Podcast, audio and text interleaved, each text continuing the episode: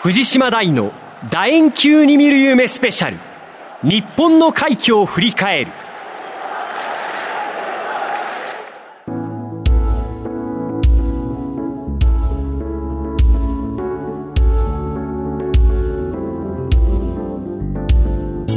こんにちはスポーツライターの藤島大です。楕円球に見る夢はいつも第一日曜の夜にえラグビー情報をお届けしています。今日は世界的な祭典ラグビーワールドカップ日本大会の開催そしてまあ成功ですね。を記念して藤島大の楕円球に見る夢スペシャル日本の快挙を振り返ると題して6時30分までお送りしていきます。ジャパンは9大会連続で出場初めてノックアウトステージに進みました。目標のベスト8入りを達成した。私はまあ、ラグビーワールドカップ第1回大会から取材してきましたけれども、あのアイルランド、開幕時、世界ランク1位だったアイルランドが、引き分けを諦めて、最後の最後、自らタッチでボールを蹴り出したと。これはやはり心が動きましたね。あ、そういう時代が来たんだと。そういうチームが出来上がったんだと思いました。そして、ジャパンが過去のワールドカップの創世期は、本当にまあ、いわゆる海外出身の選手は一人二人がこう試合に出ている。その時代からメンバーの編成も環境も変わりましたけれども、やはり日本のラグビー、ジャパンのラグビーという普遍性というのを表現していた。素早い、速い、広い、世話しないような動き、激しく前へ出るタックル。それがまたなんかこう嬉しかったですね。まあワンチームっていうまあ標語、かなりこう世の中に広まりましたけども、あれはもう一色に染まるという意味ではなくて、違いを認め合って、まあ、一つの目標に突き進んでいくと。そういう意味だと思うんですね。で、まさにそれを具現していたと。で、その、まあ、リーダーシップをなった人間の一人、日本代表背番号12、中村亮斗さんをお招きして、まあ、ジャパンの快挙、大会のキャンプの中で何があったのか、おなじみラグビーマガジンの田村和弘編集長とともに振り返りたいと思います。この後二人に登場していただきます。お楽しみに。藤島大の楕円球に見る夢スペシャルこの番組はラグビー女子日本代表を応援する西南商事の提供でお送りします。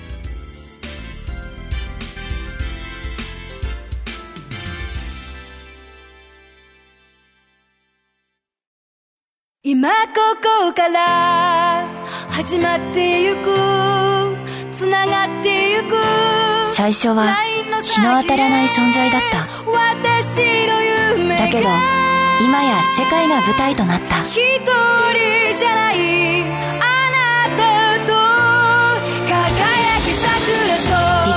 モアウィーキャン西南商事はラグビー女子日本代表を応援しています藤島大の楕円球に見る夢スペシャルスポーツライターの藤島大です。ゲストはワールドカップ日本代表のセンター。12番、ずっと先発でしたね。準々決勝、南アフリカ戦まで全5試合、タックルに次ぐタックルで、えー、本当に力を発揮した。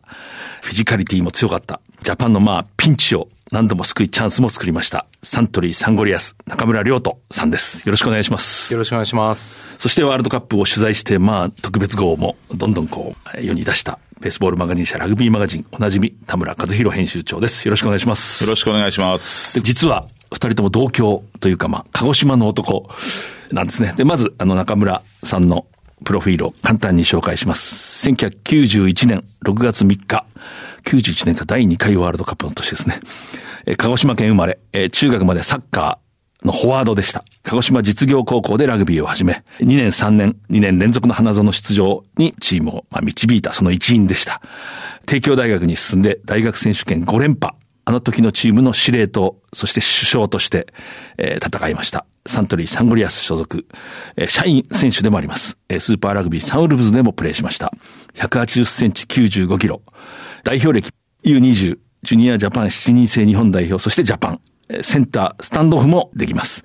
そして田村和弘編集長、1964年、えー、生まれは熊本ですけれども、はい、鹿児島中央高校、卒業、はい、野球部でした、はい、で、早稲田大学に進んで準体育会 GW ラグビークラブでプレー。1989年にベースボールマガジン社に入社。野球の雑誌でもまあ活躍しましたけれども、1997年から編集長として、えー、国内外の試合をカバーしてます。中村亮太さんが6歳の時から 編集長。ちょっとびっくりですよね。ワールドカップは1999年の大会から取材しています。ちなみに田村さん、骨花愛するミュージシャンは長渕剛。一緒ですよね、これはね、中村さんも。はい。これ聞くまでもないですね。覚悟しております。で、今日は藤島大の楕円球に見る夢スペシャルとして、ラグビーワールドカップ特集、東京のラジオ日経のスタジオからお送りしています。早速なんですけれども、一応試合を振り返るの順番からいきますか。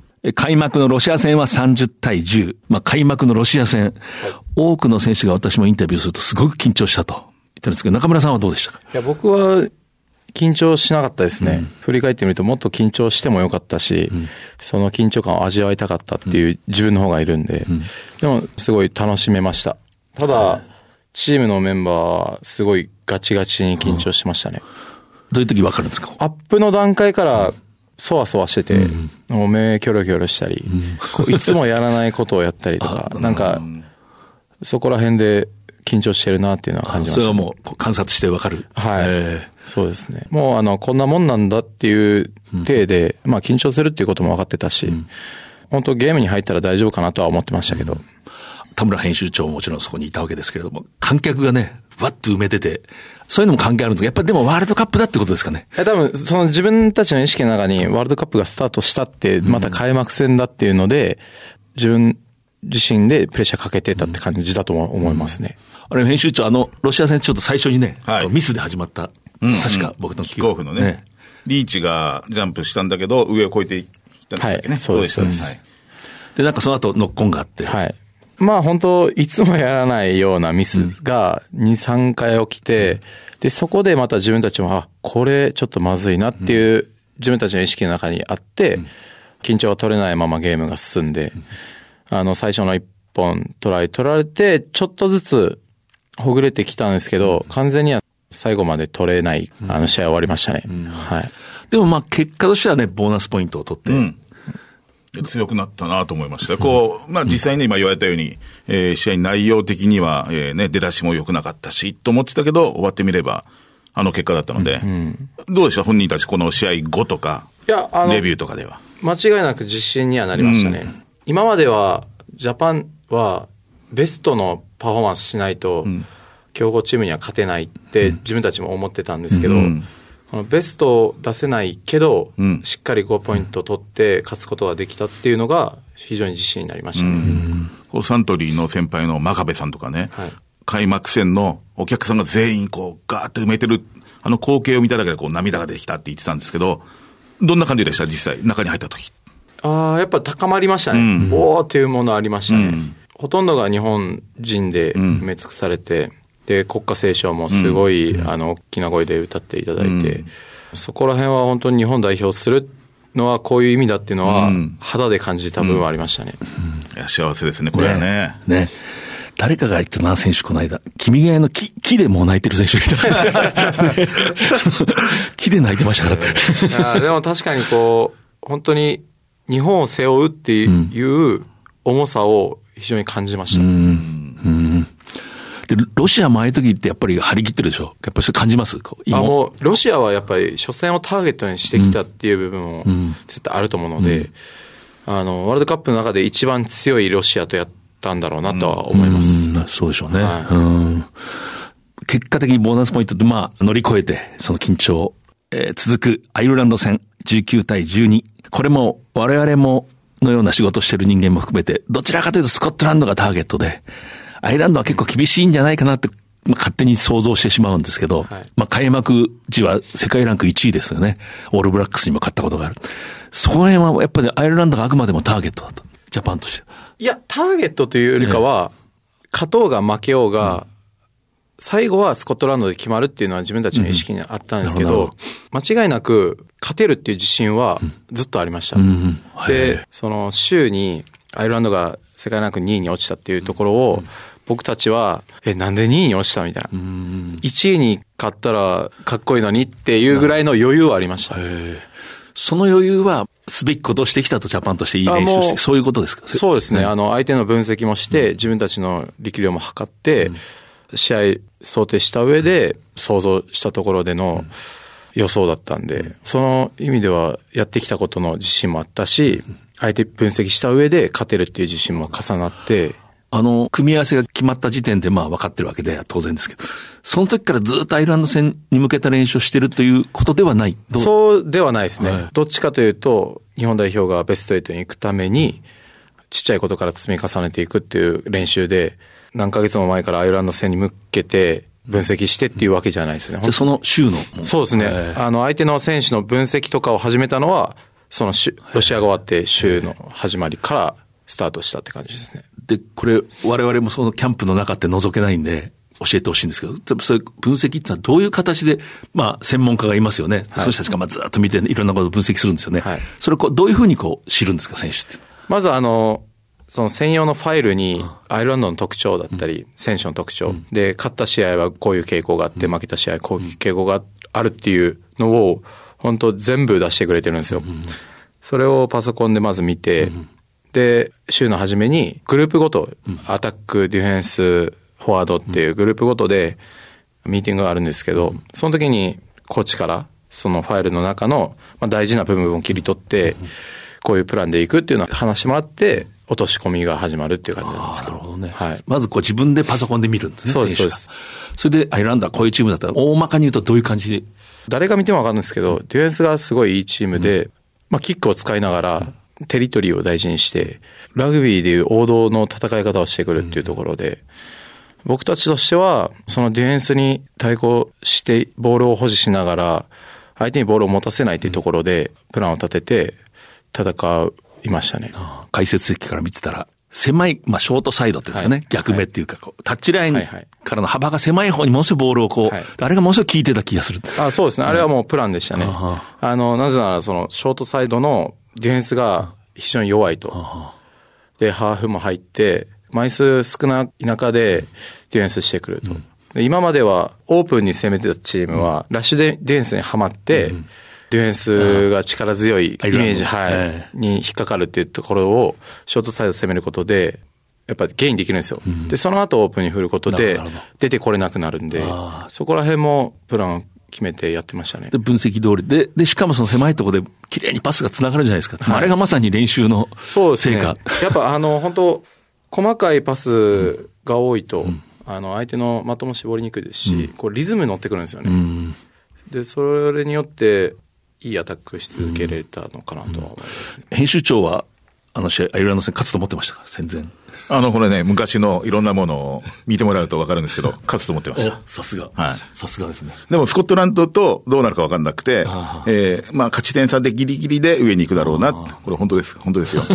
ね、あんまり見てないって言ってたから、分かんないでしょうけど、本当です。あの試合の印象っていうか、こう、どうでした？アイルランド戦。まず、雰囲気、あの、選手の顔も良かったし、えー、このスタジアム全体の雰囲気も、えー、もうこれ日本でやってるワールドカップ、日本が出てる、この試合に勝つんだっていう雰囲気が良くて、この試合もね、入りの方があんまり良くなかったんで、あどうなるかなと思ったけど、やっぱり点差が開かない、なかなか。うん、えー、そこでこれいけるんじゃないか。うん、まあ、大会を通じてずっとリードされるっていうか、そういう展開がほとんどなかったので、これは本当に強くなったなと思って、アイルランド戦の後半からもう最後の最後まで、強いチームになったと思って、ずっと泣いてました。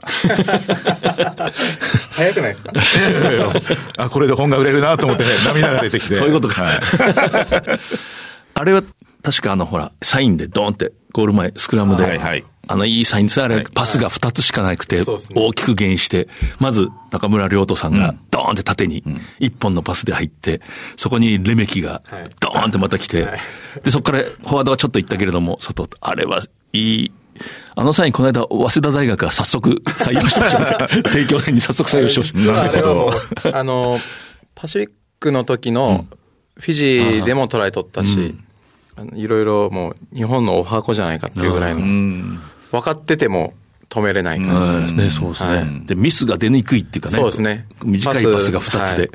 ああいうのはトニー・ブラウンが考えるんですか？あの、アタックコーチの。すごいなすごいですね。トニー・ブラウンどうなんですか？編集長。やっぱりすごい評価が高いですよね。世界的に。まあね、ニュージーランドのオールブラックスからも誘われるぐらいなんで、うん、えー、すごいんでしょうけど、なんですごいかっていうのはやっぱり選手に聞かないとね。うん、僕らにはないです。どの辺がすごいですか？引き出しが多いですね。うん、毎週違うサインを、スクラムからと、ラインアウトからと、うん、キックオフからって考えると、10個以上は考えてるんですよ。毎週違うのが、組み込まれてくるんで、この引き出しあんのかって冷静に考えたら、ん。自分たちでは考えつかないような引き出しも出て、またそれが相手の特徴に合わせたサインであったり、本当裏付けがあるんで、本当にすごいなって思いますよ。で、ずっとあの、パシフィックネーションズカップから見てて、あの、仕掛けの部分で相手を上回るじゃないですか。で、勢いが出て、さっき言われたようにね。勢いを作って、その後いけるので、はい。すごいですね。やっぱ納得してグラウンドに入れさせるっていう、多分ブライニーうのん。考えあると思うんですけど、うん本当に疑いなくん、それを信じて、これやればトライ取れるとか、これやれば勝てるっていうようなミーティングだったり、うん。話をしてくれるんで、うんこう納得してやりやすいですよね。もうこれやったら勝てるっていうのは教えてくれるんで。そばで見るとものすごい小さいじゃないですか。ね。あの体でやっぱりオールブラックスのでタックル、いいタックルしてましたよね。昔ね。あの、現役の時。握力もね、どっちかの手がすごい少ないんですよね。僕は一番最初、ラグビー選手に憧れたのはトニー・ブラウンなんですよ。そうなんだ。僕の高校2年ぐらい。まあラグビー本当ちょっと興味出てきて、トップリーグとか社会人の見るようになって、で、同じポジションでスタンドオフだったんで、んトニー・ブラウン、やべえな。どこにでも顔出すし、タックルしたと思えばボール取って帰ってくるし、もう何でもできてたんで、こういう選手になりたいなと思ってた矢先にジャパンで会ったんで、あじゃあもう言うこと聞くしかない。はい、もう、多分他の選手より説得力がすごいですね、僕の場合は。うん。納得する感じです。はいジェイミーがそこまで見抜いてリーダーにしてたらすごいですね。中村さんのことを。こいつは言うこと聞くぞ。昔あの、田村編集長と博多で結構人数が多い食事した時、トニー・ブラウンがそこにいたんですけど、そばでこう観察してたら本当に痩せてる小さな、読売巨人軍のなんかしわしわの T シャツ着て、普通の人みたいに見えるけど、静かだしね、飲んでる時も。うんあれが、あのプレー見てて、ガッツがすごいのは分かったけど、そっちがすごいですね、また。サインを考えたり。うん。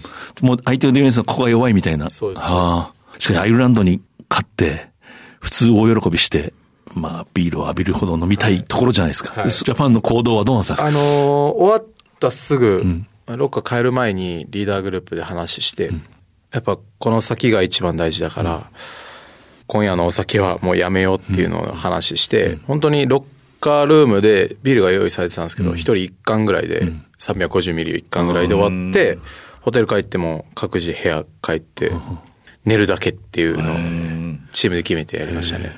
眠れないでしょ、でもね。眠れないですよ。だからもうみんあな、ホテル帰ったのは12時ぐらいで、まあ寝たのが2時3時とかですね。重要だなと思ったのは、選手が決めるわけですね。そうです、そうです、そうですま。あ監督が飲むなっていうんじゃなくて、はいその辺が今回のジャパンのやっぱり、そうですね。うんだから主体的にチームを作っていくって中で、ジェイミーはあんまルール決めるのもあんま好きじゃないんですよ。でも、あの、やっぱり自分たちが目指してるところはどこかって考えると、ベスト8に行かないといけないってところで、そこら辺はしっかりグループ陣で決めてやってましたね。その辺やっぱニュージーランドの指導者なんですかね、編集長。どうですか？選手を信じてるっていうか。よく聞くのは、こう、本当にど真ん中っていうか、芯から強くなっていかないと、あの、本当にチームは強くならないってはよく言ってますね。例えばちょっとオーストラリアのエディ・ジョーンズさんとかとまたタイプが違うでしょ？選手のコントロール。違うと思います。まあ本当信頼関係がないとできないことだと思うし、その信頼関係はジェイミーが始まって3年間で、いろんなことを経験して、いろんな合宿乗り越えて、築き上げてきたものなので、そんなにこう、一つ失敗したからっていうことで変わることじゃないのかなとは思いますね。なるほど、なるほど。ちなみにそのリーダーグループっていうのは、その、まあ、リーチ・マイケル首相を、まあ、とりあえず除くと、名字だけ、稲垣、ラブスカフに、流田村、中村亮とラファエレですね。この人たちで話し合って、で、そういうふうに派手に喜ぶこともせず、もうこの勝利をもって、日本列島がかなりラグビー一色にこう染まっていくんですけど、それはしキャンプにいるとどうなんですか？いや、あの、僕たちは、メディアのところを、チームでもそうですし、個人でもちょっとコントロールするところあって、やっぱり、あの、気持ちの中で浮かれないとか、プレッシャーに感じる選手もいるだろうし、そのメディアのところは非常にコントロールしてて、テレビもあんま見ないようにしてましたし、SNS もあんまり見ないようにっていうコントロールはしてたので、実際大会期間中、こんだけ盛り上がってたよっていうのを知らないんですよね、あんまり。部屋は誰と一緒だっ部たんですか？屋流れと一緒で、テレビありますよね、はい普通に。ありますあでりますつけようと思ったらつけられますよね。はいで見ないもんですか？ほとんど見なかったですね。えーもう見ると自分が映ってるみたいな感じいや、だからもう、な見たら、まあ、つけたら出てくるんですけど、あんまりこう見たいとも思わなかったですしー、つけてなかったですね。だから他のニュースもほとんど知らないです。その期間中は。SNS もコントロール。いわゆるソーシャルネットワークサービスね。はい。え。ーあの、まあ、発信する分はいいんですけど、そこに載ってる情報、はい、載ってる情報を変に受け入れたり、対戦相手のメディア出てたりするのは読んだりはしなかったですね。それで、まあ、次サモア戦があって、これもなんか油断すると怖いぞって僕なんか思ってたんですけど、はい。えーサモアには38対19。この試合もこう、向こうのすごい頑張りに、苦しんでるように見えたけど、なんか、どっか余余裕があったというか。ああ、そうですね。僕たちはどっちかというと、ボーナスポイント取るか取らないかの戦いだったんで、まあ実力差はありましたけど、でも怖さはありましたね。あの、どっかでサモアに負けたらっていうのも頭によぎりましたし、怖さは常にあった分、油断することはなかったです。終わってみると、ロシア戦とサモア戦はよく蹴りましたよね。はい。ずっとジャパンがどっちかというとわざとノータッチを蹴って、はい。まあ、いわゆるカオスを自分たちで作って、で、勝負のアイルランドとスコットランドには結構さっき言ったように手でボールを回す。はい。これも方針通りっていうか。そうですね、えープラン通りでしたね。どっちかというとサモアは、フォワードのパックがすごい重くて強いんで、とにかく後ろに走らせようってことで、キック多めにしたプランでしたね。あの試合はもちろん編集長もね、現場に。はい。どんな印象でした？まあ、繰り返しですけど、強くなったなと思いましたねね。ね、こう、圧倒するところは、まあ、ね試合展開もそうでしたけど、そんななかったんですけど、それでも崩れない、えー常にリードしてる。でね、最後の最後で取り切るっていう、あの流れはね、感激、泣いてました。早いです早い。早いです。でもこう、私も田村編集長もこれ本当に嘘じゃなくてね、熊谷の南アフリカ戦の時に二人は一致してた。強くなったなって、ジャパン。すごい良くないように映るけど、はいはいはいああ、これスプリングボックスでこんなうまく運ばないのにこれぐらい戦えるんだって、それ全く一致してて。ずっとそうでしたね。はい。そうですね。これ、選手自身は、例えばこの試合から、その自分たち強くなったなって感じたとか、なんかの瞬間があったりするんですか？やっぱパシフィックネーション。あの、直前の大会で全勝したのは、自力を感じましたね。うん。自力が上がってきたのは感じました。その、今までは本当ベストな戦いしないと、ん。フィジーだったり、トンガだったり、勝てないような相手でも、そこまで自分たちはいいパフォーマンスじゃなくて、いい試合運びじゃなくても、しっかり勝てるチームに一段階レベルアップしたかなとうん。は感じましたね。それを支えてるものっていうのは何なんですか？いや、やっぱ合宿です。合宿？もう合宿の本当宮崎合宿だったり、うんうんもうそこら辺がすごいレベルアップしたと思います。はい。口々にもうすごいハードだった、厳しかった。そうですか？いや、もうすごかったっす。もう、すごい。すごいっす。あれは、まあ、すごかった分、だからそれを乗り越えた、もう自分自身もそうですけど、周りのチームメイトも、本当心の底からすごいなと思いました。だからそこでの信頼関係がより強くなった感じはありますね。その一番苦しい練習って6月ですかね。6月の宮崎。6月ですはいあ体の重さが尋常じゃないですね。あの、本当ホテルからグラウンドまですぐなんですけど、歩いていく感じで、朝起きて歩いていくときは、みんなもう、本当一言も喋らないで、もう、本当黙って下向いて歩いて、うわーって憂鬱な感じで行くんですけど、一笛が鳴ったらとか、一歩グラウンド入ったら、めちゃくちゃテンション高く、体回ってますし、フィットネスもやりますし、その切り替えもちゃんとしましたし、いい集団だなっていうのは感じましたね。あ。ねなんか憂鬱だなんて、高校1年生が夏合宿で、本当に、も菅う、平で感じるような。本当にあの、グラウンドとホテルの行き帰りがもう一番嫌でしたもん。もうはぁっていうため息何回ついたことか。ただでも本当始まったらみんな100%出してやるし、なんかその切り替えも、それがパシフィックネーションズカップの時にきまあ気づくというか、あ、あれの成果がもう、いやもうあるなと。はいなるほどねそうだと。思います。で、いよいよこうスコットランド戦なんですけど、はいこれはもう、相手だってね、これ、大勝負で。で、私が長くラグビー、こう見てきて、初めてジャパンが伝統強豪国に戦う前に有利っていうこう、評価が出た。まあ選手は気にしないようにしてるって言ってましたけどね。それは日本のメディアがこう期待を込めてるんじゃなくて、世界のメディアが日本のがちょっと有利だろう。そういう状況でスコットランドどうなるかと思ってどうでした？いやー、まあ、どっちかというとアイルランドより、このスコットランドの方をメインのターゲットにして、ここで勝たないと何も意味ないっていうぐらいの立ち位置でやってたので、自分たちとしては本当に気持ちも入りましたし、本当2、3年かけてやってきたことを全部出すっていう気持ちでしたね。うん。ジェイミー・ジョセフさんもなんかもう待てないんだって、もう早く来てくれみたいなコメントしてましたけど、そんな感じでした、もう。そうですね、もう本当、はい、ワクワクしてましたよ。はい、どうなんですか？あの時、まあ台風も来て、試合があるかないかすらわからない。そういう微妙な、こう、試合の緊張だけじゃなくて、状況的な曖昧さもあって、選手は大変だなって気持ちの持ち方大変だなと思ってたんですけど。いや、もう本当僕らとしては、もう、絶対やりたいと思ってたんですよ。中止になってたら、決勝トーナメントいけるんですけど、これで、もし、ああだこうだ言われて、決勝進出行くよりも、自分たちの方が強いっていうのを証明して、行きたいっていう気持ちも強かったんで、絶対やるっていうマインドを持ってやってましたね、一、週間の準備を。試合前日も、あの、大雨の中で、秩父宮で朝から練習したじゃないですか。あの時ってこう、選手の中ではこう、どういう話だったり、どういう気持ちで？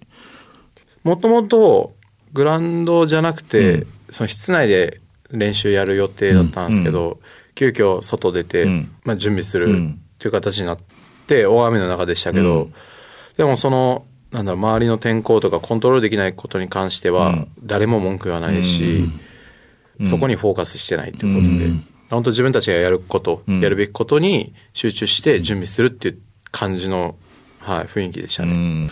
あれ、ジャパンの戦い方はアイルランド戦と、まあ似てて、ほぼ重なってるなって僕らには見えるんですけど、やっぱさっき言った分析のリポートなんかは、またちょっと違うんですか？アイルランドとスコットランド。あのープラン自体は、もちろん、ボールポゼッションを大事にしながら、アタッキングキックをしていくっていうプランはありました。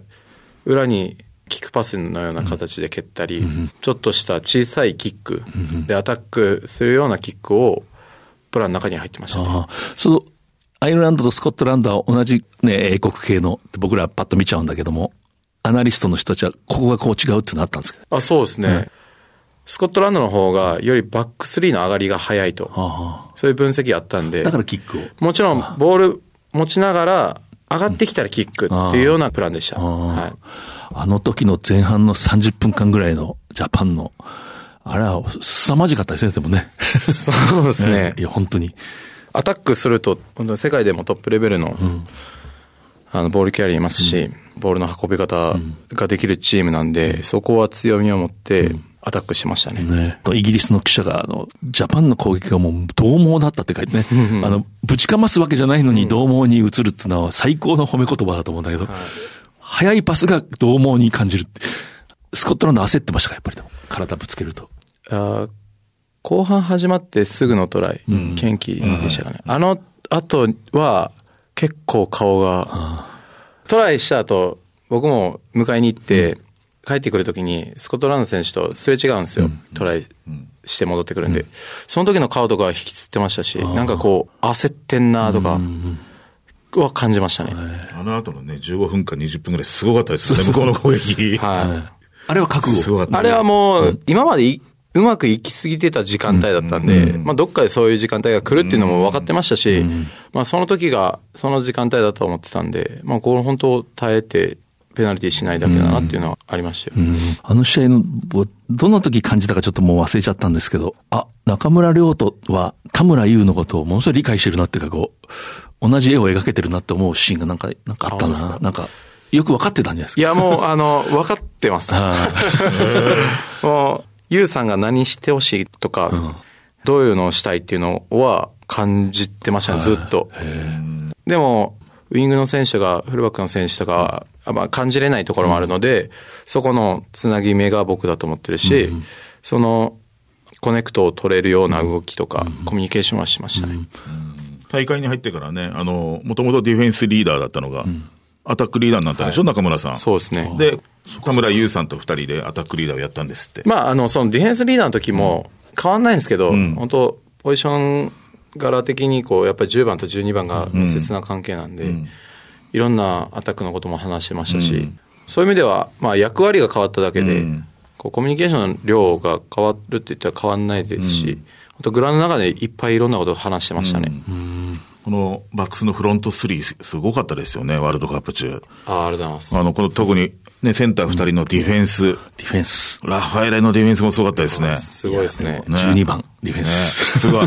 本当ね写真にね、本当中村選手がね、すっごい写ってるんですよ。ああ。ボール持ってクラッシュしてるのもあるし、タックルで押し戻してるのもあるし、あと誰かがトライするとね、真っ先に飛んできてるんですよ、あいい写真がね、すごい。表紙にも写ってたでしょ？ラグビーマガジンが。大体、多分2、3人目でいいけてました。うん。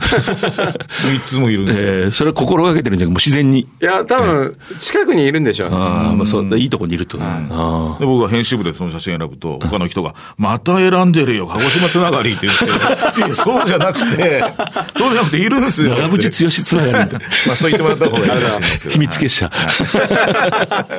裏で繋がってますからね。えーでもね、よくこう、雑誌の人が言うんですけど、ラグビーマガジンに限らず、こういい写真選ぶとどうしても海外の選手が多くなるとかね。よくそういうことを聞いたけど、今回は、今回すごい良かった。すごい良かったですね。でね、もうものすごいタックル食らってるんですよ。ボガーンってなってるんですけど、怪我はしてないですもんね、でもね。してないですね怪我はしてないのがすごい。えースコットランドに28対21、そしてまあ準々決勝、結果として優勝する南アフリカには3対26、スプリングボックス戦の一番最後に、ピューって出てタックルするでしょ。あのああれが僕は、もう、あれが今回のジャパンだと思った。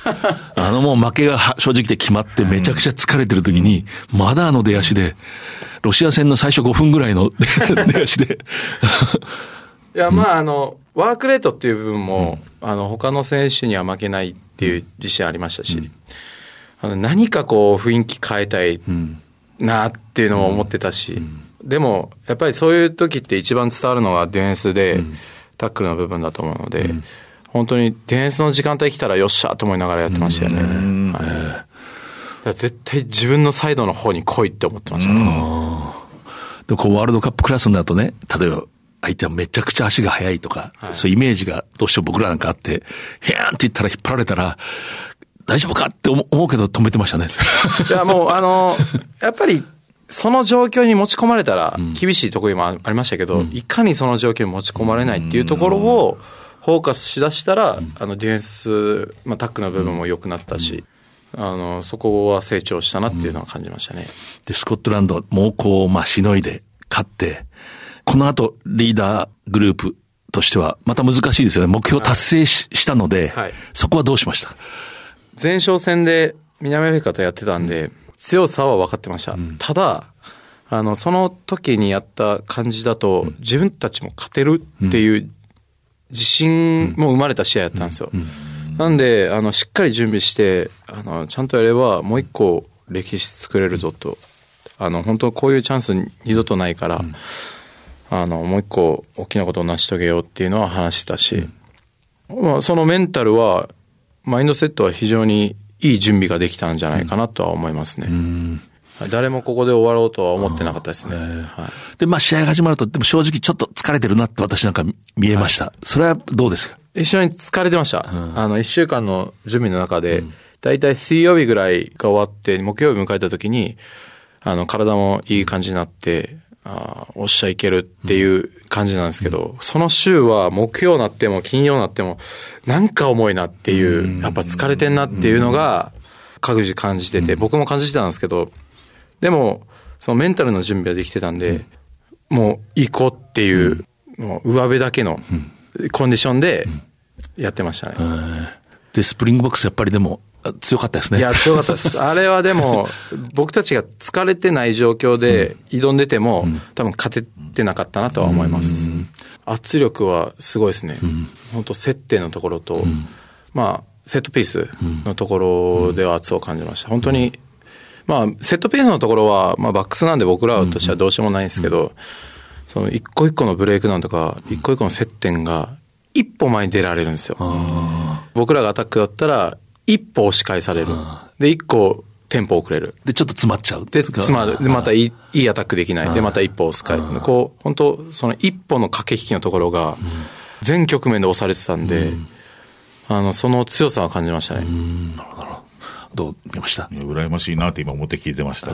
優勝したチームのね、選手とやって、それ体感して、相手が世界一でしょ、もう。これからね、距離を縮めていくだけの作業って言ったらあれですけど、はい、体験してね、本当羨ましいなと思って、うん。でもあの試合もね、全部押し込まれたりとか言われてましたけど、結局スコアは最後まで、まあ、崩れなかったっていうか、うん、そうそう。前半3対5でしょ？これ、いけるんじゃないの？っていうところまでね。まで前線っていうのが、今回のジャパンの優勝チームに前半はあそこまでいけた。それがすごい。が本当の実力でしょうね、きっとね。泣いてました、その時。早いなそれぐらいだったらもういいでしょ。えこの流れで聞くと、あそこを勝つっていうのは次の目標にね、当然なる。何ですか？ベスト8っていう目標を掲げてて、達成した矢先に、本当世界一のチームと戦えて、本当世界一とはこういうものだというものを感じて知れたんで、そこはあの、今回ワールドカップで良かったことだと思うし、次は本当その世界一に向けてやっていかないと、ああいうチームには勝てないなと思いますね。うん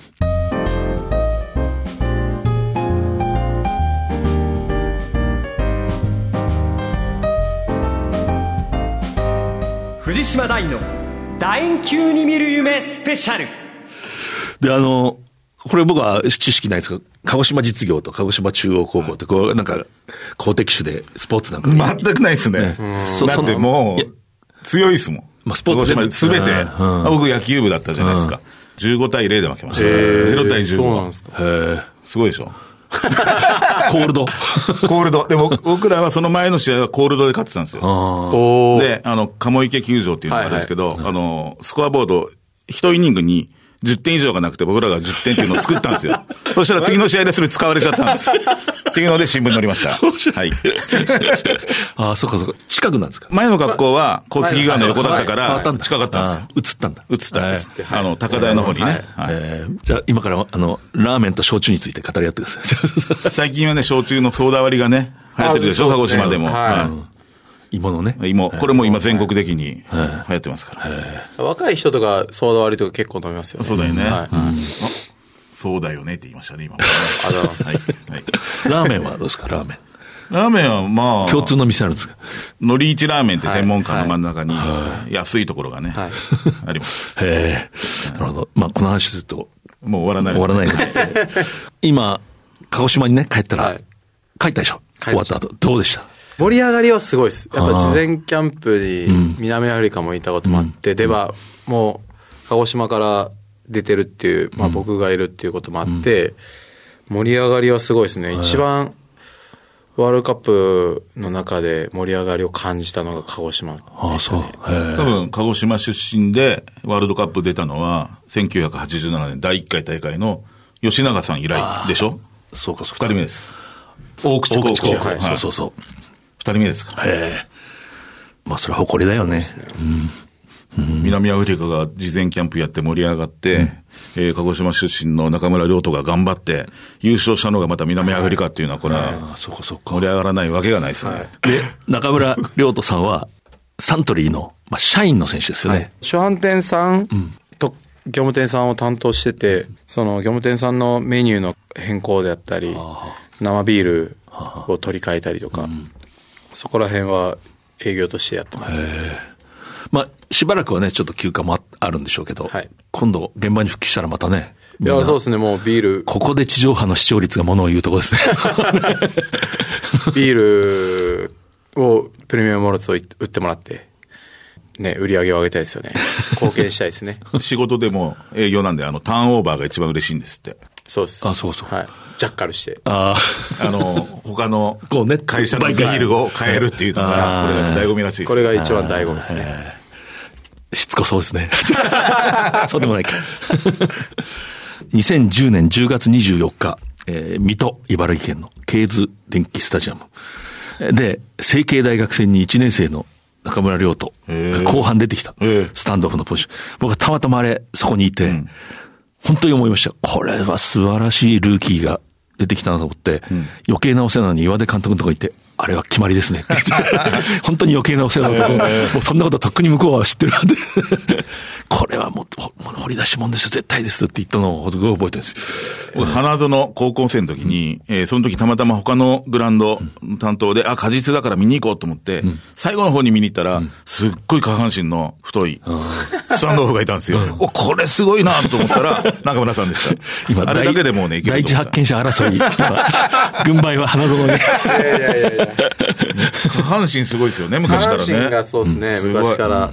全く今回もね、フィジカリティで、もう通用する。いやー、本当に、はい。頑張りました。まあね、正直言ってこの番号のポジションってどうしても海外出身の選手がジャパンの場合でも選ばれがちというかね、まあ選びたくなってしまうっていうか、そこにこうちゃんと食い込んで。えー、そうですね。やっぱでも、そこは、本当しつつ、こう、日本人だからできるような、こう、なんだろう、コントロールの部分であったり、も、あの、やっていくことで、付加価値ができたから、安定して出してもらえたんだなとは思いますね。こう、本当に誰か家族のようなって言ってたけれども、あの、ずっと長く一緒にキャンプをしてきてジャパンでいろんな国籍とか、まあ文化を背負った選手がいて、日本に生まれ育った選手の良さと、まあ、彼らの、まあそれぞれ違いますけど、こう、良さってまたいろいろあるでしょ？う。ありますね。どういうふうに感じます？やっぱり外国人出身の方は、やっぱ本当日本人に持ってないフィジカルだったり、感性、感だったり、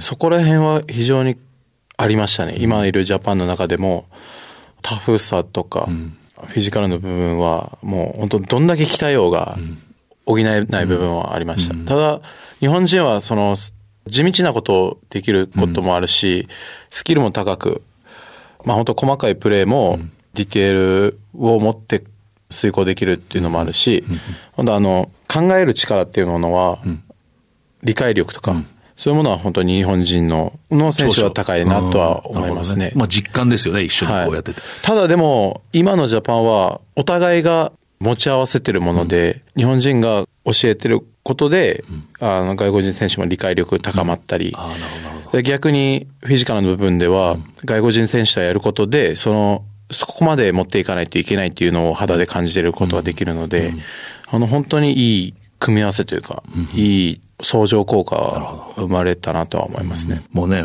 我々は編集長ともどもこういう仕事してて、ありがとうとしかない。もうありがとうですね。おめでとうじゃないですよね。ありがとう、ありがとう。うちの会社もありがとうって言ってた。今、社員選手ということにも多分すごくプライドもあるでしょうけど、はい、その辺はどうですか？いや、今となっては貴重な存在だなとは自分で思いますね。うん、あの、プロ選手が増えた中で、うん、今代表の中だと2人、北出と僕しかいなくて、うん、で、会社に対して何か恩返しをしたいなと思ってる中で、こうやってワールドカップ出させてもらって、ラグビーというもの、で、また少しであるかもしれないですけど、サントリーという言葉に触れてもらって、あの、やってる中で、まあこういうつなぎ役がいないと、お互いを支えれないっていうか、ラグビーもそうだし、会社としても支えができないことになってくると思うので、そういうつなぎ役は僕はやっていきたいなと思いますし、もっとこう深い関わり、関係性を持ったし仕組みだったり、うん、そういうのはこれから提案していきたいなとは思いますね。まあ、社員選手でいるっていう感じですか？そう、僕は、うん、はい、そうですね。うん、うん鹿児島支店長かなんかにそのうちだって、取締役とかね。全部変えますよ。もうみんなを幸せにしてください。今、鹿児島支局長になったら、鹿児島全部多分サントリーになると思う。はい。今だったらなるでしょ。でもササントリーって僕も知人が何人か入りましたけど、カルチャーがありますよね、会社に。そうですね。あれ強いチームと一緒ね。はい、あの、本当にラグビーの強いチーム。やってみなはれっていう精神があるので、いい会社なと、つくづく思います。あれ見てても、やっぱカルチャーがあるところは強い、集団は強いなと、よく思いましたね。サントリーでのまた、ポジション争いっていうか、そうですね。ね、それも大変ですよね。簡単じゃないですすごいですよ、今。うんね、本当に。そうだ。本当にすごいですよ。うん、はい。求められてることをやるしかないですけどね。うんこの間あの、記者会見の時に、ベスト15を取りたいんだって言われてましたよね。うん、で、12番っていうと、やっぱり中村亮斗って言われる存在になりたいと。うん、これはもう本心ですよね。これは本心です、うんうん。トップリーグベスト15。そうそうそうはい、まあでも、意味としては、やっぱサントリーの中で、うん、12番って言ったら亮斗だなって思われるような、チームメイトに思われるような、まずね。はい。プレーをしたいなと思いますね。楽しみですね。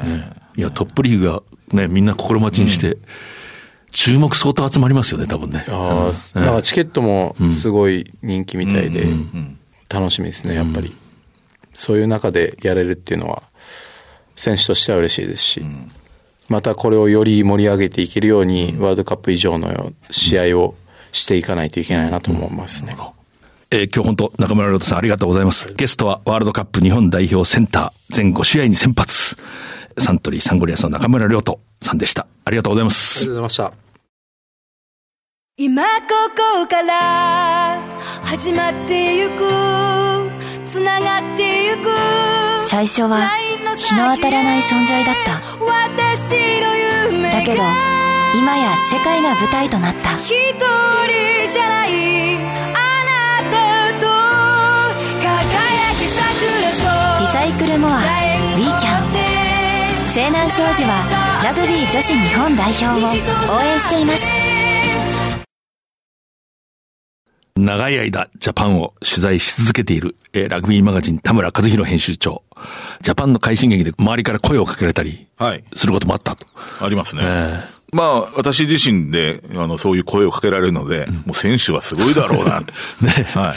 さすがに僕はありがとうまでやりませんけど、おめでとうってやれるので、選手はね、おめでとう、ありがとうっていう、本当感謝の気持ちをね、うん。うん、あの、かけられてるのを実際取材の現場でも見るし、本当それぐらいのあのことをやり遂げたんだと思います。まあ成功という総括でいいと思うんですけれども、はい、いろんな意味で、はい、ワールドカップ日本大会。はい。まあいろんな人と話してても、もちろんラグビーの人と話すんですけど、うん、やっぱりラグビーの中には、こう、日本人が好きな要素がたくさん含まれてるのをみんなに気づいてもらいたいよねっていうことが多いんですよね。うん、自己犠牲であったり、うん、ワンチームになるんだとか、そういうところがもともと日本人好きえー、それが伝わったから、まあ、ブームが起きたんじゃないのかなっていうのが、多くの人の意見で、実際、ラグビーのね、最高レベルのパフォーマンスっていうのは単純に素晴らしいし、それを日本代表が、えー、世界のトップレベルに近いところでやったっていうので、もう世の中が、世界の中の日本がどの辺にいるかっていうのを興味を持っている中で、これだけのことができたので、素晴らしい大会だった。ラグビーの素晴らしさも伝わったと思ってます。まあ将来プロリーグの構想も今進んでますけれども、はいうん、それとまずこう、年が明けて、トップリーグが始まると。はい、これもね、本当に楽しみになりましたね。と思いますよ、ジャパンがいるから見に行こうっていうのもあるでしょうし、うん、本当、ここからご当地選手っていうか、そういう選手をどんどんアピールしていっていけば、トップリーグも本当に人気が出るチームになって、一、回見てもらえれば、今回のワールドカップのようにはまっていく方も多いと思うので、成功を祈ってます。東京オリンピックの7人制、はいうん田村編集長詳しいですけれども、はい、今後展開どういう感じ、今強化の、まあ、段階というか。ここまでいろんな選手、セブンズ特化した選手がずっと長い時間をかけて強くなってきました。うん、えー、この間も、えー、オセアニアセブンズに出て、ニュージーランドにまた勝ったんですね。うん、そういう男子ですね。男子です。こう自力をつけてきてるので、うん、そこに、えー、今回のワールドカップでも活躍した福岡健貴選手とか、あの、レメキ選手とか、ああいうまたスペシャルな選手が加わると、注目度プラス実力も上がるので、前回のリオの、えー、4位を超えてほしいですね。女子の方は今、どういう？女子も頑張ってます。うんうん。若い選手が、えー、出てきて、センスはある、力もあるんだけど、経験がなかったっていう選手たちが2年、3年経って、最後の仕上げっていうか、うん、ここから加速していくのも、と思うので、も楽しみですね、はい、女子のセブンズって現場で見ると面白いですよね。面白いです。あの、思ってる以上にレベルも高いし、すごく一途だし、男子のラグビーのいいところ、5年ぐらい前のいいところがすごく伝わってくる。ああ、なるほど、一途なんですよね。一途なところがすごくいいです。楽しみです。わかりました。特別番組、楕円球に見る夢スペシャル。日本の快挙を振り返る。ラジオ日経の番組サイトからメールでご感想などお待ちしています。中村亮斗さんをゲストにお招きしてお送りしました。中村亮斗さんのサイン色紙、抽選で1名様にプレゼントいたします。番組のサイトから応募してください。そしてラグビーマガジン編集長、田村和弘さん、ありがとうございます。ありがとうございます。レギュラー放送は第一日曜にお送りしています。次回は12月1日夜9時半からです。それでは藤島大でした。藤島大の楕円球に見る夢スペシャル。この番組はラグビー女子日本代表を応援する西南商事の提供でお送りしました。